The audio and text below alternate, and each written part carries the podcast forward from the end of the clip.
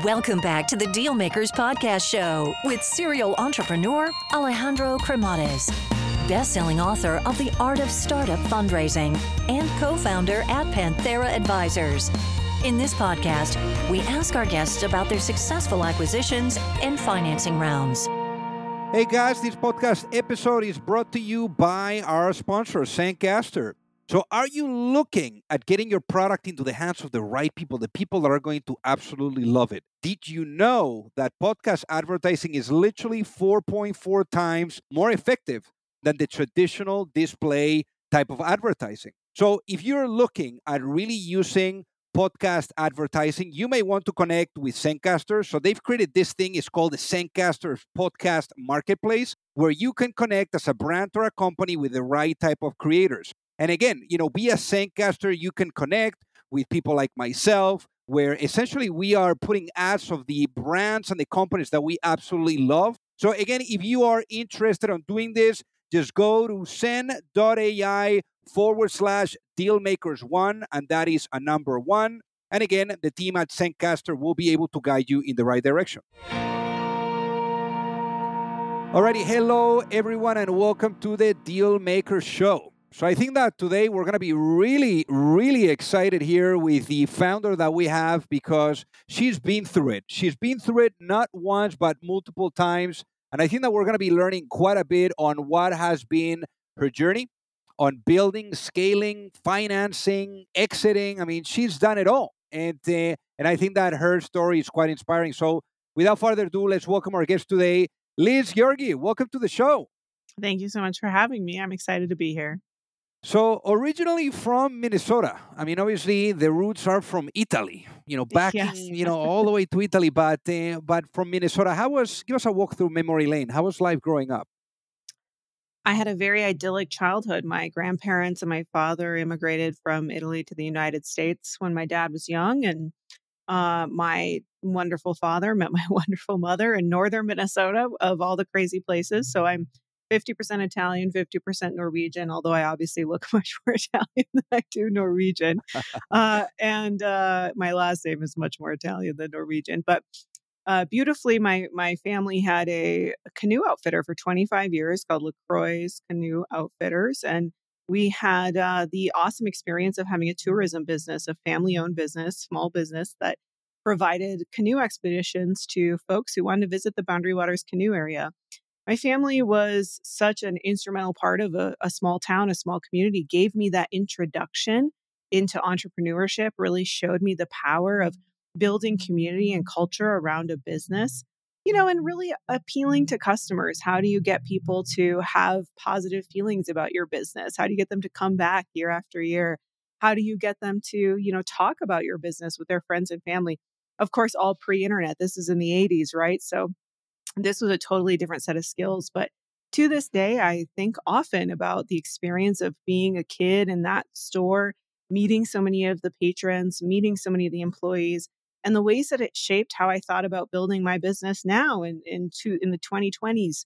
Uh, but of course, naturally, I decided that I didn't want to follow in my family's footsteps right away. I had to be a little bit of an anarchist initially. So I went to school for broadcast journalism, which is how I got into creativity and production. I had a really uh, meandering career after college, working from show to show and program to program. But I feel really lucky that I got to get that taste of creativity because now I've brought together these two things. I've I've been able to bring together the entrepreneurial roots and the creative passions that I so deeply love spending time on. So now, when you're thinking about the journalism, how do you think that storytelling has helped you as you have approached your entrepreneurial journey? storytelling is a superpower in business. If you are really positive at, at storytelling, if you're really capable of telling great stories, uh, it gives you an edge. It gives you an edge in talking to customers. It gives you an edge in attracting great employees. It gives you an edge in bringing in partnerships. And of course, if you go down the path of building a venture backed business, it's hugely essential to building a venture backed business. I think that having a background in storytelling actually has made me really capable in areas that I would have never imagined it would it would be important. But to give you one essential example, you know, bringing in really high quality executives to my business. they want to be sold on the business just as much as a customer does, right? And so having those storytelling skills has really put me in a position to be able to, I say, punch above my weight class, even though I didn't go to business school. Uh, and I use them every single day. And in your case, I mean, after you uh, finish with school, I mean, you kind of like venture into into the world, into the employment world, and uh, I'm wondering, like, and especially for our listeners, what was that sequence of events that needed to happen in order for you to really bring your first uh, company, Mightier, to to life? I, I needed to fail gloriously at being an employee, I think is what I needed to do. So many entrepreneurs, I think, try to, you know, go get a job, learn from others, try to, you know, try out different career paths before diving into entrepreneurship. And in my case, you know, I tried a lot of different media jobs, whether it was working at apartment therapy media and providing uh, the work that was being done around photo shoots for our virtual tours of spaces or working at PBS on different programs. And all those roles were really wonderful in terms of teaching me collaboration, honing my storytelling skills, flexing my creative muscle. But most importantly, it taught me that, boy, I really don't like working inside of sort of the antiquated structures of quote unquote business today that we know it. You know, everything from thinking about how we would set up d- deadlines to how many meetings we would have all the time. And the funny thing is is that if you build a really successful business eventually you have to put all those structures into place, but I couldn't really see myself climbing a corporate ladder if you will. And so in 2013 I had spent some time uh, building YouTube channels for some different partners and I had learned very quickly that YouTube was going to be a really successful place for brands to continue to tell their story. And so I took a massive leap and decided to start my first company, Mightier, based on one simple idea. We were going to be the best in the world at creating professional quality ads for the internet. And that's what we did. That's what we did for six and a half years. I'm really proud of the work that we did there, but it definitely took me being a horrible employee to figure out that I wanted to start a business. Very cool. And and what was the business model there? How were you guys making money? Yeah, so we were a service-based business and you know, we would get a contract with a brand, say brands like Wells Fargo or Microsoft. They'd want to produce a 30 second or 60 second spot on a various product or service. And we would ideate, plan, produce, and then deliver their spots to be used on YouTube, Facebook, Instagram, anywhere that they were serving up internet ads. Uh, and it was an hourly based business. So, however many hours our team was working on their products or they're working on their services ads, we would uh, bill them for those hours. And, you know, taught me so much about how you use your time, how you use your team's time, how you think about the value of what you're creating for a customer. And that was a really instructive business for me because I had no idea what a P&L was. I had no idea what gross margin was. I didn't know anything about just the basics of the financials of a business until I had to run this business. In fact, I like to tell people I got I got my first company, Mightier, to a million dollars in sales before I finally sat myself down and said, "What the hell is a P&L?" and that's a, you know, that's a that was a foolish mistake. So I really had to learn all the basics of business, but my first company really helped me figure that out so that I could be more successful now in what I'm doing at Soona. And obviously, with uh, Mightier, you completely bootstrapped the operation. I mean, you're you're doing it completely different now with Soona, but but now you know that you're able to reflect back. I mean, how do you see the whole experience of bootstrapping a company? Bootstrapping is something that does not get nearly enough credit in our media ecosystem around entrepreneurship. We glorify venture-backed businesses, but the truth is is building a bootstrap business where you can only grow as fast as money is coming in, you can only grow as fast as customers are joining your business. Uh, that is hard, hard work. That requires really strong commitment to your customers, a really intense commitment to your your profit margin. And so I have so much respect for bootstrap businesses. One of the things I loved about running a bootstrap business is I always knew exactly how much money we were making and exactly how much it cost us to make that money because you had to see the money go in and out all the time. You had to manage your books really, really closely. But not only that, I do feel that the risk profile of starting a bootstrap business is much higher than that of starting a venture backed business. Yes, it is harder to raise venture dollars than it is to just go out and find a, a customer. But the thing about it is, when I was building a bootstrap business, my house was collateral on all of our lines of credit. Uh, my credit score was associated with all those lines of credit. And so I had a lot more on the line as the entrepreneur. I had so much more to lose in a bootstrap business than you really do with a venture backed business. And so I think bootstrap businesses are the lifeblood of this country. They're the lifeblood of innovation in this country, and we need to celebrate them even more than we do. And and in this case for MITRE, uh, the acquisition. How yes. did the acquisition come about? I did something that uh, I highly recommend any business owner does if they want to sell their business. I started preparing the business to be taken over by someone else. So initially, I thought, okay, maybe I won't sell it. Maybe I'll just hire a new president to sort of take over the business. And so I started, you know, writing a, a handbook of how do we run this business? How do we make money? What is our service menu? What's our most popular service item, least popular? So I really tried to build the book of the business, if you will. And I went about the process of trying to hire a president. I interviewed people. I uh, even brought someone in for a test project. Realized very, very quickly that our customers had come to really love working with the team, had come to really love working with myself and and uh, my director of animation Haley, who's now my co-founder at Soona. And we realized that it just wasn't going to work with a new president coming in who wasn't part of the business. And when we looked at the current team at the business, there was no one who was really a business minded individual who could take it over. And so building that book, though, allowed us to hire a broker. So we then went and hired a business broker who helps sell businesses. Uh, and that process was extremely informative as well. It took them about nine months to sell the business, but they kind of advertise the business, share its benefits, share some of the things it might be able to offer to the world, uh, might be able to offer to another business if they were to co- combine forces and collaborate in services. And so our broker had gotten us essentially a few offers to consider. Uh, we looked at those offers and ultimately decided to sign a letter of intent with Standard Broadcasting and eventually then closed within about uh, about 120 days with with standard broadcasting. And that's a perfect example of how you know it takes a while but there's also a lot of new interesting formats coming up for selling a small business. Uh, there's a new platform called MicroAcquire which i really recommend people check out for bootstrap businesses where you know if you're less than $100 million in revenue they help find matches for you. So we're even getting smarter over time, I think, as an industry about how to help these small businesses find potential acquirers. And so, how, how was in this case the transition to Soona? Like, like what, what needed to happen there? Because, I mean, as they say, once an entrepreneur is always an entrepreneur. so, what was that uh, shift or that transition to the new chapter? I did just about the stupidest thing a person could do. I took no time off in between selling the business and then running with Soona.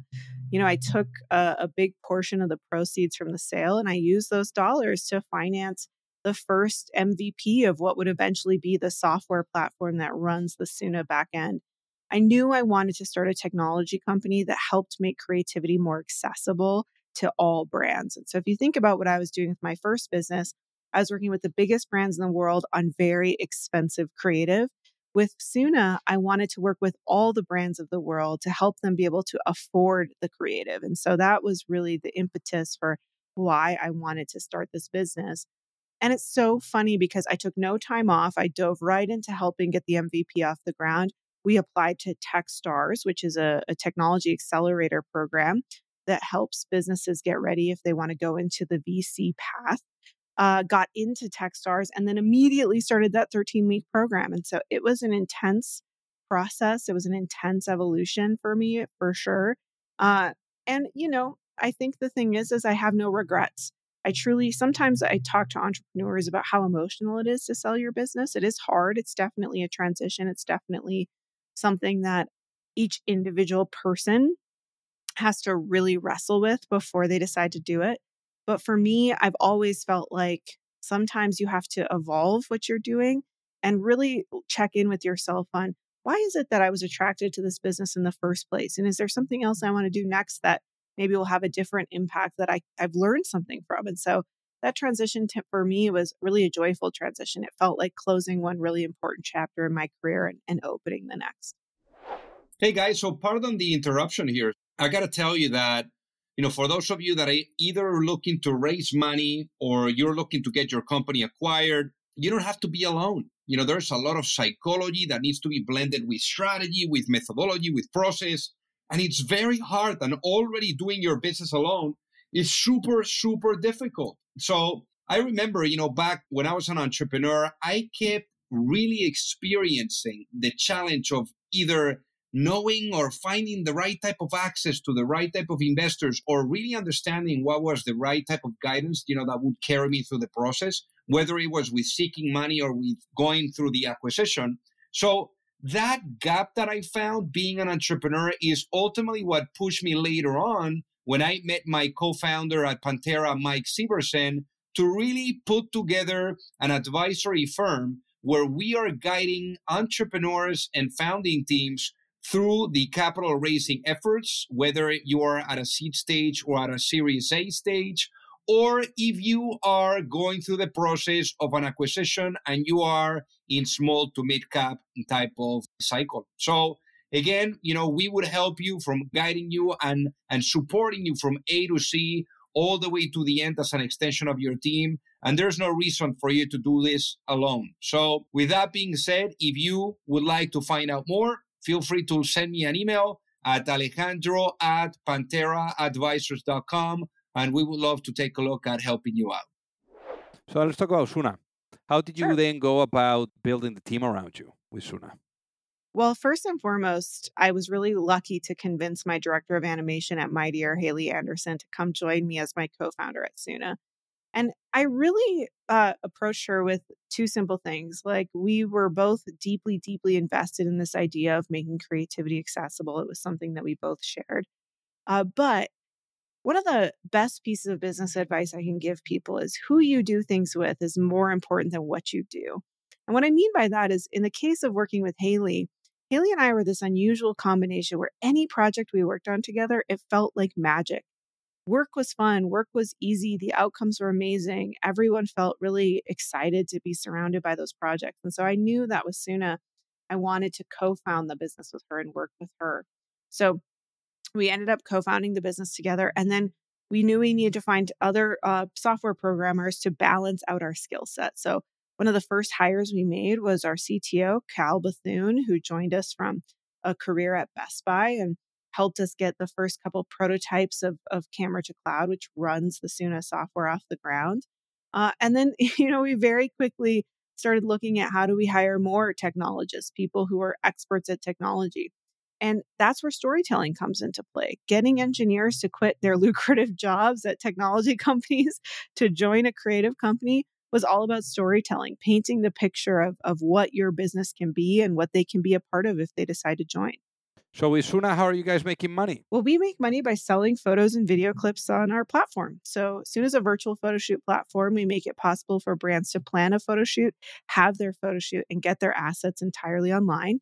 Brands pay $39 per photo, $93 per video clip, and we deliver them within 24 hours of your photo shoot. So, we believe it's the fastest and most affordable way to create professional assets for your e commerce store or your marketing. Uh, we have about 10,000 merchants on the platform today. And that's that's how we make our money is merchants coming to the platform, building photo shoots, having photo shoots, and then buying their fabulous assets to promote their products and services. Now, in this case, you chose a different route. You went after VC money. So Mhm. why did you decide to go after raising money this time around? Raising venture money was not a decision I came to easily, but there were two things that really made it the obvious choice of, over bootstrapping. The first was I got a taste of how expensive it was to build technology. Uh, you know, having spent about a half a million dollars of my own money to get the first version of our software built showed me very, very quickly that, you know, I wasn't going to be able to afford this into forever. I was going to need additional financial support. And the second was I just had a vision for how big this business could be. There's not a single thing that any of us buy on the internet that doesn't have a photo. And I thought, well, somebody's going to own the visual layer of our internet, but who? And that could be Soona. So I wanted to go after a level of ambition that was considerably larger than what I had in mind for my first business. I always knew with my first business that I was going to be satisfied at a few million dollars a year. Uh, but with Soona, I wanted to build a company that could make $100 million, $200 million a year. And so to do that, you do need venture dollars to go faster, to be able to scale more quickly, to build your technology more quickly. And so all those things really came into the consideration point. And then actually being able to raise venture was also true. I mean, at the end of the day, if you can't raise those venture dollars, you, you're not going to be a venture backed company. So going through Techstars and then successfully raising our first 1.5 million coming out of the class uh, really gave me the confidence that we could continue down that path and continue to be successful down that path. Because how much capital have you guys raised to date? To date, we've raised 51 million. Got it. Were you able to, um, you know, now there's a lot of initiatives which are fantastic that support female founders, new funds that are specifically allocated for female founders. Do you think that, you know, like you were able to capitalize on on that great momentum to really support women? Not really, to be honest. I think the vast majority of the venture dollars that have been invested into Soona come from traditional venture funds. So, uh, if you look at, for example, our Series B financing, which we closed at the end of 2021, that was raised from Bain Capital Ventures, which is a legacy fund that has been around for decades.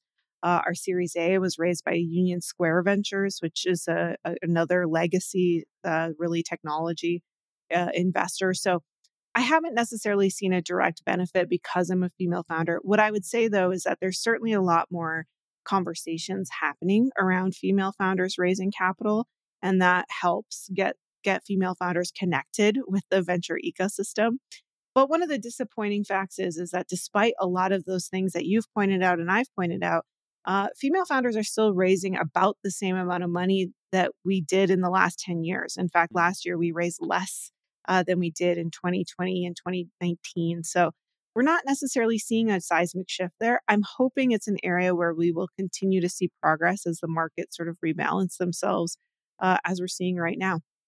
Yeah, I mean, uh, as the father of three girls, you know, I can't wait, you know, to see that shift. But I think that there's been a shift, you know, slowly mentality. There is more uh, female partners at some of those VC firms uh, and great initiatives that are going. So I'm I'm excited, you know, for for the future to keep being brighter and brighter for female founders. I so, sure hope so. I I hope for your daughters and I hope for everyone's daughters that you know we start to put our money where our mouth is. oh, hundred percent. So I guess uh, in terms of um, you know for you for the business now as as now is more like corporate-ish, you know, structure with bringing the VC money because obviously with the VC money there's expectation to building your board.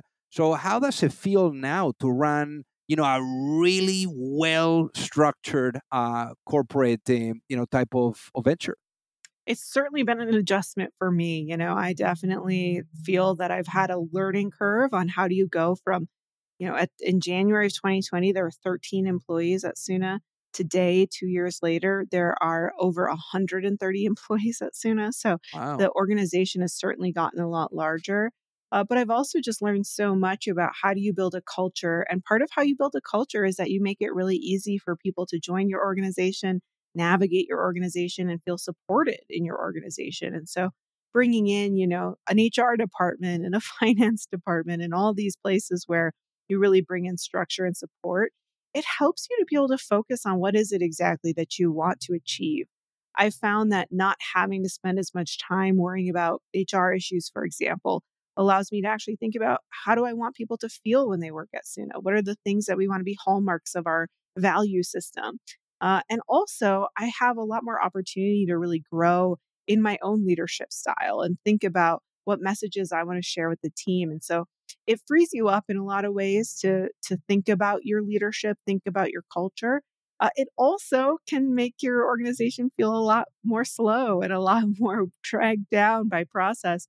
You've got to figure out how to balance those things. And I think I'm always trying to figure out how to balance those things, even now. And I find that the culture starts with you, right? You, the, the, the, the founder. So in this case, I mean, how did you think about culture? How did you want people to, to feel when they were in Soona? And how have you gone about really uh, bringing that so that it takes a life of its own and then it's embraced by everyone else that is joining the organization moving forward?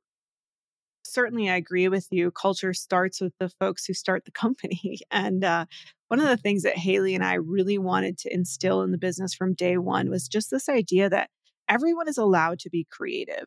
so many jobs now, we are really locked in boxes of what our job descriptions are, or maybe aren't invited to think outside those boxes. And so we have our first cultural value here at Soona is everyone is creative. If you work in HR, you are creative. If you work in finance, you're creative. If you work in engineering, you're creative. And so really inviting people to express themselves, express their ideas, and think differently from how they've thought in other roles. And I think that's exceptionally important.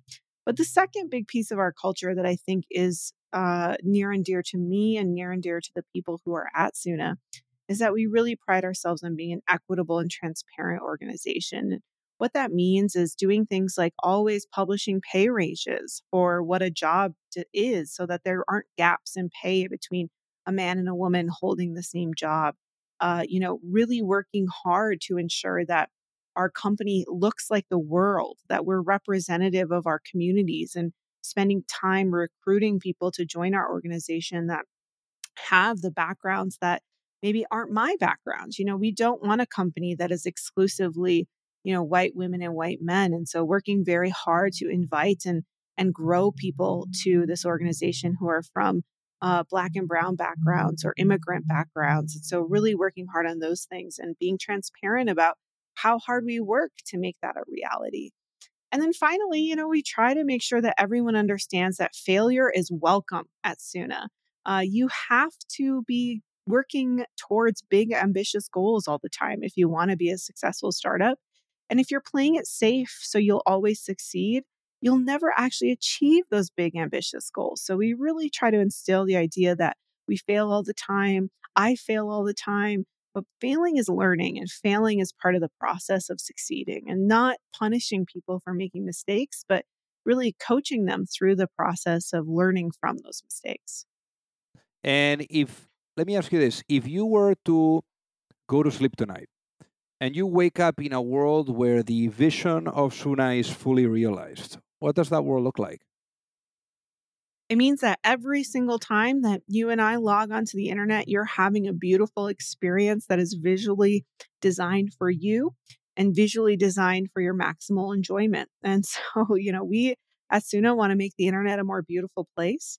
And part of making the internet a more beautiful place is making it more personalized, uh, more customized, and making creativity as accessible as humanly possible.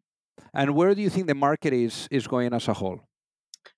oh, the market is definitely a volatile place right now. I think the market is showing us that outlandish priority on valuation on ideas is no longer going to be okay. And that what's real and what's tangible is where the value is in a business. And so I really think for startups, especially being focused on your customers, being focused on retention, being focused on customer value right now is so much more important than being focused on what investors value your company to be. So imagine, I mean, it's it's been a tremendous run for you, you know, as an entrepreneur. Um, now the second company, and uh, one thing that comes to mind is imagine if I was to put you into a time machine and I bring you back in time. I bring you back okay. in time to that moment where you were thinking about starting a business, and you are able to have a sit down with your younger self, with that younger Liz, and you're able to give that younger Liz one piece of advice before launching a business, what would that be and why, given what you know now? Well, first, I would say, good. Guess what? It's all going to be fabulous. It's going to be hard, but it's going to be fabulous. You know, I feel very lucky that my career has transformed in the way that it has, and I've been able to have the experiences and the relationships and the outcomes that I've had. Uh, it's it's the promise of you know what my family came to this country for but then the second thing that I would say is, you know, pick the people in your circle wisely. I've been so fortunate to work with people, uh, whether it's my co founder, Haley, uh, or my COO at my company now, Dave Mellencamp, who have just absolutely changed my life in terms of empowering me to be the best leader I can be, helping me see the potential in what we're doing, and just constantly inspiring me and motivating me. And so pick those people in your circle very wisely because they will be the most important thing in terms of the outcomes you achieve. And when it comes to picking people, Liz, because there's probably a lot of founders that uh, right now are listening to us that are either thinking about picking a co founder, picking a team member, or an investor. Mm. How or what have you learned that uh, maybe has helped you, you know, down the line on making sure that you're picking the right individual? There's two things I think really illuminate whether or not you're going to have a great relationship with someone. Two things you can do, two tests you can run. Uh, the first is you can have dinner with someone. See how that dinner conversation goes. See how naturally you're able to talk about both your ambitions, but also your fears, and really ask each other those hard questions and see if that person will go there with you, be vulnerable with you. Uh, watch how they treat wait staff. You know, that's an important one for me. If they treat everyone with respect, uh, then I really believe that we're going to have a lot of the same values. And so I always uh, try to have dinner with someone before they come join my executive team or before they join my cap table as an investor. The second thing I try to always do is I try to create a scenario where we're able to do a project together or do a test idea together. So, a really good example of this in you know, uh, Haley and I's case was we had worked on many, many ads together. Me as the writer and the director, and her as the lead animator and art director. And so we would navigate these projects together. We would see how we navigated conflict, how we navigated agreement, how we came to conclusions or collaboration together, uh, and how we compromised together. And having that test project actually allowed us to see the best and the worst in each other and really see how we responded to that and had grace and space for that.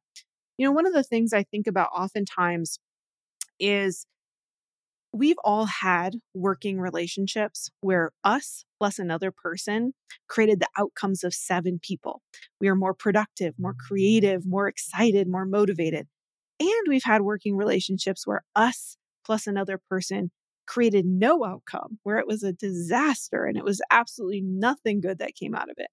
Check for that. You want that first scenario. You want the scenario where one plus one equals the output of seven people. And if you've got that with someone, oh man, run with that as far as you can. I love it. So, Liz, for the people that are listening, what is the best way for them to reach out and say hi?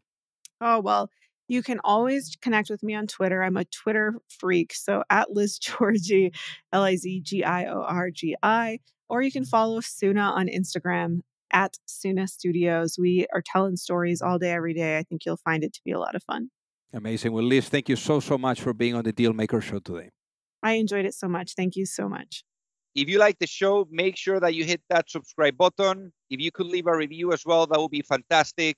And if you got any value, either from this episode or from the show itself, share it with a friend. Perhaps they also appreciate it. So also remember that if you need any help, whether it is with your fundraising efforts or with selling your business, you can reach me at alejandro at pantheraadvisors.com.